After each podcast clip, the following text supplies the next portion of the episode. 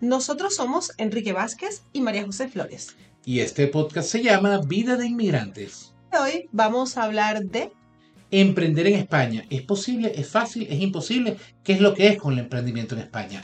Emprender en España, bueno, como emprender en cualquier país, es un reto, una aventura para el que se requiere tener muchas habilidades personales, muchos recursos estratégicos, pero yo no creo que sea imposible. Y mucho conocimiento e investigación, porque fíjate, una de las cosas que más leo y más escucho yo es gente diciendo que en España no se puede emprender, que aquí es imposible, que aquí es un problema, que los negocios aquí no dan dinero, que aquí tú no vas a hacer montar un negocio para hacerte millonario, todo eso. Pero también veo muchos venezolanos, voy a hablar de venezolanos, pero que más conozco, que montan un negocio y a los seis meses lo ve que cerraron y entonces tú lo ves por ahí que es una mierda, que España nada sirve, aquí no se puede emprender, que aquí no se puede, porque aquí uno monta un negocio y quebró y quebró y quebró. Y sí es verdad, hay muchos negocios que abren y cierran. Pero ¿por qué? Porque ¿cuál es el problema? ¿Por qué esa gente, esos negocios quiebran? Yo te diría, en primer lugar, porque no hay un buen estudio de mercado, porque no hay una buena investigación acerca de las necesidades que hay en la zona o que hay en la ciudad o que hay en la región. Y también quizá un poco por mm, eh, la poca experiencia, ¿no? Ser un poco novato en estas lides con una legislación nueva en el caso de los inmigrantes, una sociedad que todavía no se ha descifrado bien o yo creo que, que, tiene que ver mucho con eso que dices de la investigación y de la información disponible. Cuando yo llegué a España en 2016, cuando nosotros llegamos en realidad, pero cuando yo llegué a España, em, una, yo siempre he sido emprendedor. Yo siempre he sido emprendedor. Yo en Venezuela, la última vez que trabajé de empleado, tenía 18 años y trabajé 6 meses en un agente autorizado Telcel. Imagínate. Hace unos cuantos años, ¿no? Entonces, pero cuando yo llegué a España, yo quería ver cómo emprender aquí. Yo vine con varias ideas de negocio. ¿Y qué fue lo primero que hice antes de, bueno, en realidad no tenía capital disponible, pero aunque lo hubiese tenido, yo lo primero que hice fue hacer cursos de emprendimiento. Mira, cursos en el ayuntamiento que son gratis, en la comunidad de Madrid que son gratis, en varias asociaciones, había una que no sé si sigue activa todavía que se llama SECOT, que hicimos cursos de emprendimiento. Muchísimos cursos de emprendimiento ¿Por qué? Porque esta es una sociedad nueva, un sistema nuevo, una forma nueva de funcionar. Y si tú vienes con los paradigmas de Venezuela, de Colombia, de Perú, de Chile, de Estados Unidos, de Alemania, de Francia, aquí no funciona igual. Y es muy importante saber con lo que te vas a encontrar para poder montar un negocio, un emprendimiento que tenga más posibilidades de salir adelante. Y el primero de esos elementos, y lo voy a decir aquí, el que más me generó como que me explotó las neuronas, fue cuando me dijeron, por ejemplo, estábamos haciendo un plan de negocio de un, posible emprendimiento que iba a tener yo, y el coste mensual de ese emprendimiento era 5 mil euros. 5 mil euros mensual era lo que costaba. ¿Tú sabes qué me dijeron a mí de cuánto tenía que pedir prestado en el banco? ¿Cuánto? 60 mil. Y yo dije, ¿por qué si mi negocio tiene un gasto mensual, un coste mensual de 5 mil, por qué tengo que pedir 60 mil? porque tienes que tener disponible el capital para poder sufragar los gastos del primer año, teniendo como precepto que el primer año no vas a vender nada. ¿Qué tal? Lo que dices de los paradigmas es importantísimo, porque a veces, y, y yo también voy a hablar obviamente de ese concepto que tenemos en Venezuela de lo que es hacer negocios. Mi abuela, que Dios la tenga en la gloria, solía decir que en Venezuela se moría de hambre el que quería, porque cualquiera salía a la calle y vendía piedritas en un palito y la gente se las compraba. Entonces a veces tenemos la idea de tú no tienes, o sea, yo he escuchado un montón de gente decirme, si uno va, por ejemplo, a España y uno monta un carrito de perro calientes o una cosa, o sea, no saben que, por ejemplo, eso aquí ¿Está prohibido? No se puede hacer. ¿Está prohibido? Entonces, claro, eh, la idea de un negocio, cuando tú vienes con esa mentalidad y no te abres a la idea de entender que aquí es diferente, es que vamos a ver, es sensato también que lo pienses, ¿no? Si es lo único que conoces, que tú abres un negocio y al mes ya estás facturando más que Shakira. Entonces resulta que no y eso te frustra. eso te va creando una sensación de, de, descontento con el país, con la sociedad, porque claro, tú estás tomando las decisiones que tú crees correctas, pero resulta que estás en un entorno que no se adapta o que no se ajusta a esas, a esas decisiones o que no son las más acertadas en ese momento. Para emprender en España, Que puede ser difícil al principio, sí, es un gran reto, pero hay que tener mucha paciencia. Y si, y si alguien me dice, por ejemplo, pero es que yo necesito facturar ya porque mis hijos tienen que comer ya y mi alquiler lo tengo que pagar ya. trabajo. Pues no, o, o, o planteate otro modelo de negocio, o planteate otra cosa para que más adelante puedas llegar a lo que de verdad quieres. Pero hay muchas cosas a tomar en cuenta que no son solamente levantar la Santa María o la persiana, hacer aquí, y comenzar a facturar. Para los españoles que nos escuchan, en Venezuela se le dice Santa María a la persiana esa de los negocios porque las primeras que se vendieron las fabricaba un señor apellido Santa María de, por cierto, de Barcelona, de aquí de Cataluña. Ah, mira tú. Sí.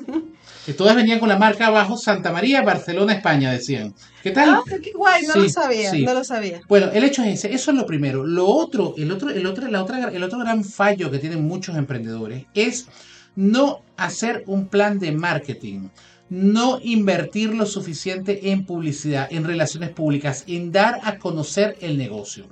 Yo veo muchos negocios aquí que abren, que tienen, sobre todo, yo hablo sobre todo de venezolanos, que es lo que más conozco, insisto.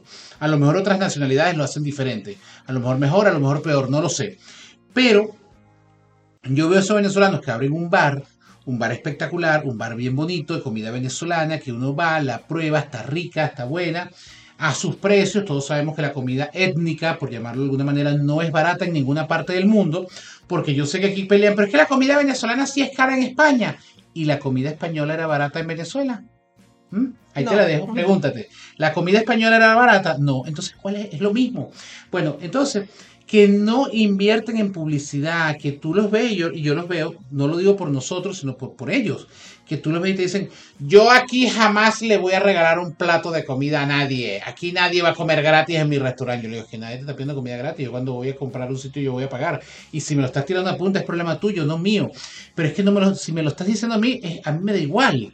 El detalle está en que si tú no das a conocer tu negocio, no es invitar, no es únicamente invitar a un influencer, que eso funciona y funciona muy bien. Yo, yo me he dado cuenta que los negocios aquí que más invitan a influencers son los que les va mejor. Y claro, siempre tengan unos buenos precios, un buen servicio, un buen producto, obviamente. Pero si nadie te conoce, nadie te va a conocer y nadie va a ir, porque la gente no va por osmosis. España es un país con una con una competencia brutal y, brutal en todo. O sea, lo que tú montes aquí, ya hay una competencia brutal. Entonces tienes que luchar por ese trozo de mercado y eso solo se lucha invirtiendo en publicidad, porque la publicidad nunca es un gasto. La publicidad, las relaciones públicas, el darte a conocer, el invitar a influencers, el hacer campañas de Facebook, el volantear, todo eso, todo eso es una inversión que se va a redundar en mayores ventas. Y que no se puede contemplar el negocio desde la perspectiva de la desesperación y de la angustia. Correcto. Porque eh, el momento místico del podcast es este. Las energías que le transmitimos al negocio son negativas y nos enfocamos en ver lo malo, en desesperarnos. Fíjate, tú bien lo dices, hay muchas técnicas y muchas estrategias para dar a conocer los negocios. Hay muchas maneras de comunicar.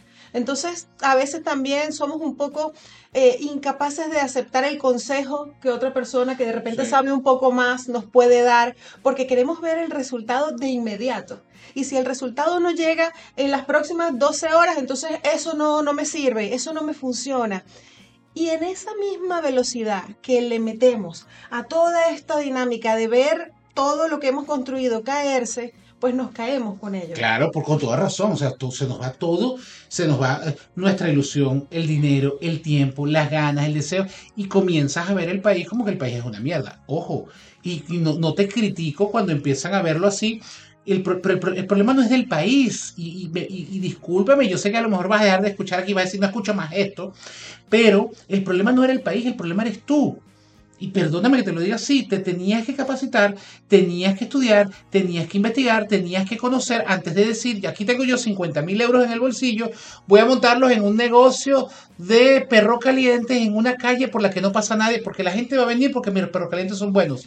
A lo mejor la gente va a ir porque tus perros calientes son buenos, pero tú tienes que hacer que la gente sepa que tus perros calientes son buenos, porque tú puedes abrir y decir, en una publicación de tu Facebook con 50 eh, seguidores o en tu Instagram con 50 seguidores, decir, mis perros calientes son los mejores, pero la gente no te va a creer, no tiene por qué creerte. La gente le va a creer a, de otra forma. ese, ese es otro paradigma que traemos especialmente los venezolanos, porque yo recuerdo que para la gente es una especie de orgullo, una especie de, de cosa súper chic y súper genial decir, ¿tú te acuerdas los helados o los perrocalientes o las empanadas que vendían en no sé dónde? Que había que atravesar la ciudad para llegar a ellas y entonces, claro, la gente lo cuenta como que es una gran conquista. Mira, yo atravesé la ciudad como el príncipe de Shrek, ¿no? Vencí a los dragones, arrasé las, las montañas y llegué y me comí la mejor empanada.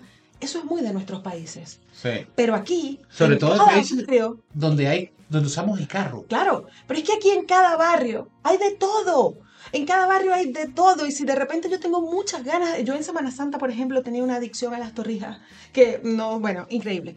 Yo no iba a ir eh, a- en metro una hora a la panadería más famosa de Madrid a comprar el- la torrija. Si yo tengo cuatro aquí cerca de mi casa. Cuatro Entonces- de las buenas, pero más o menos como 50. Claro, entonces se nos olvida que muchas veces tenemos que apostar por las personas que viven en el entorno de ese, vamos a hablar que tu emprendimiento es un local de comida, por poner un ejemplo, de las personas que lo rodean. Y entonces al instalarlo allí, a lo mejor conseguiste un alquiler baratísimo en un sitio donde mm, de repente no viste que no hay tantos vecinos, que no está tan habitado, que hay poco poder de compra. Entonces todas esas cosas también hay que tenerlas en cuenta. Claro, y tú también, la, la- estacionalidad, tiene que tomar, aquí en Venezuela todo se vendía todo el año, pero aquí tú montas una heladería, la heladería va a vender de marzo a septiembre, en octubre la gente no puede, los españoles no vuelven a comprar, a probar un helado, entonces tienes que ver qué vas a hacer de octubre a marzo, qué vas a vender, helados, no, no se van a vender helados, olvídalo, aquí vas a tener que vender churros, vas a tener que vender chocolate, pero tienes que tener un plan B porque la estacionalidad imp- importa mucho. Si tu negocio está en Madrid, por ejemplo, tú tienes que saber que en agosto las ventas se van a ir a la porra porque en agosto la gente en Madrid se va y los extranjeros, que ya tenemos tiempo aquí, eh, digo extranjeros porque son los que no nacimos aquí, que ya tenemos tiempo aquí, también nos vamos en agosto porque la ciudad te lleva a que te vayas.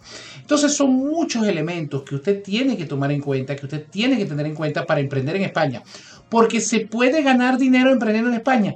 Sí, y muchísimo, pero muchísimo, más incluso que en otros países, más que en Estados Unidos, más que en Venezuela. Si haces las cosas bien, en España te puedes convertir en multimillonario. Yo conozco varios multimillonarios venezolanos en España que han empezado de cero. No conozco ninguno, por ejemplo, en Estados Unidos. Por ahí se las dejo.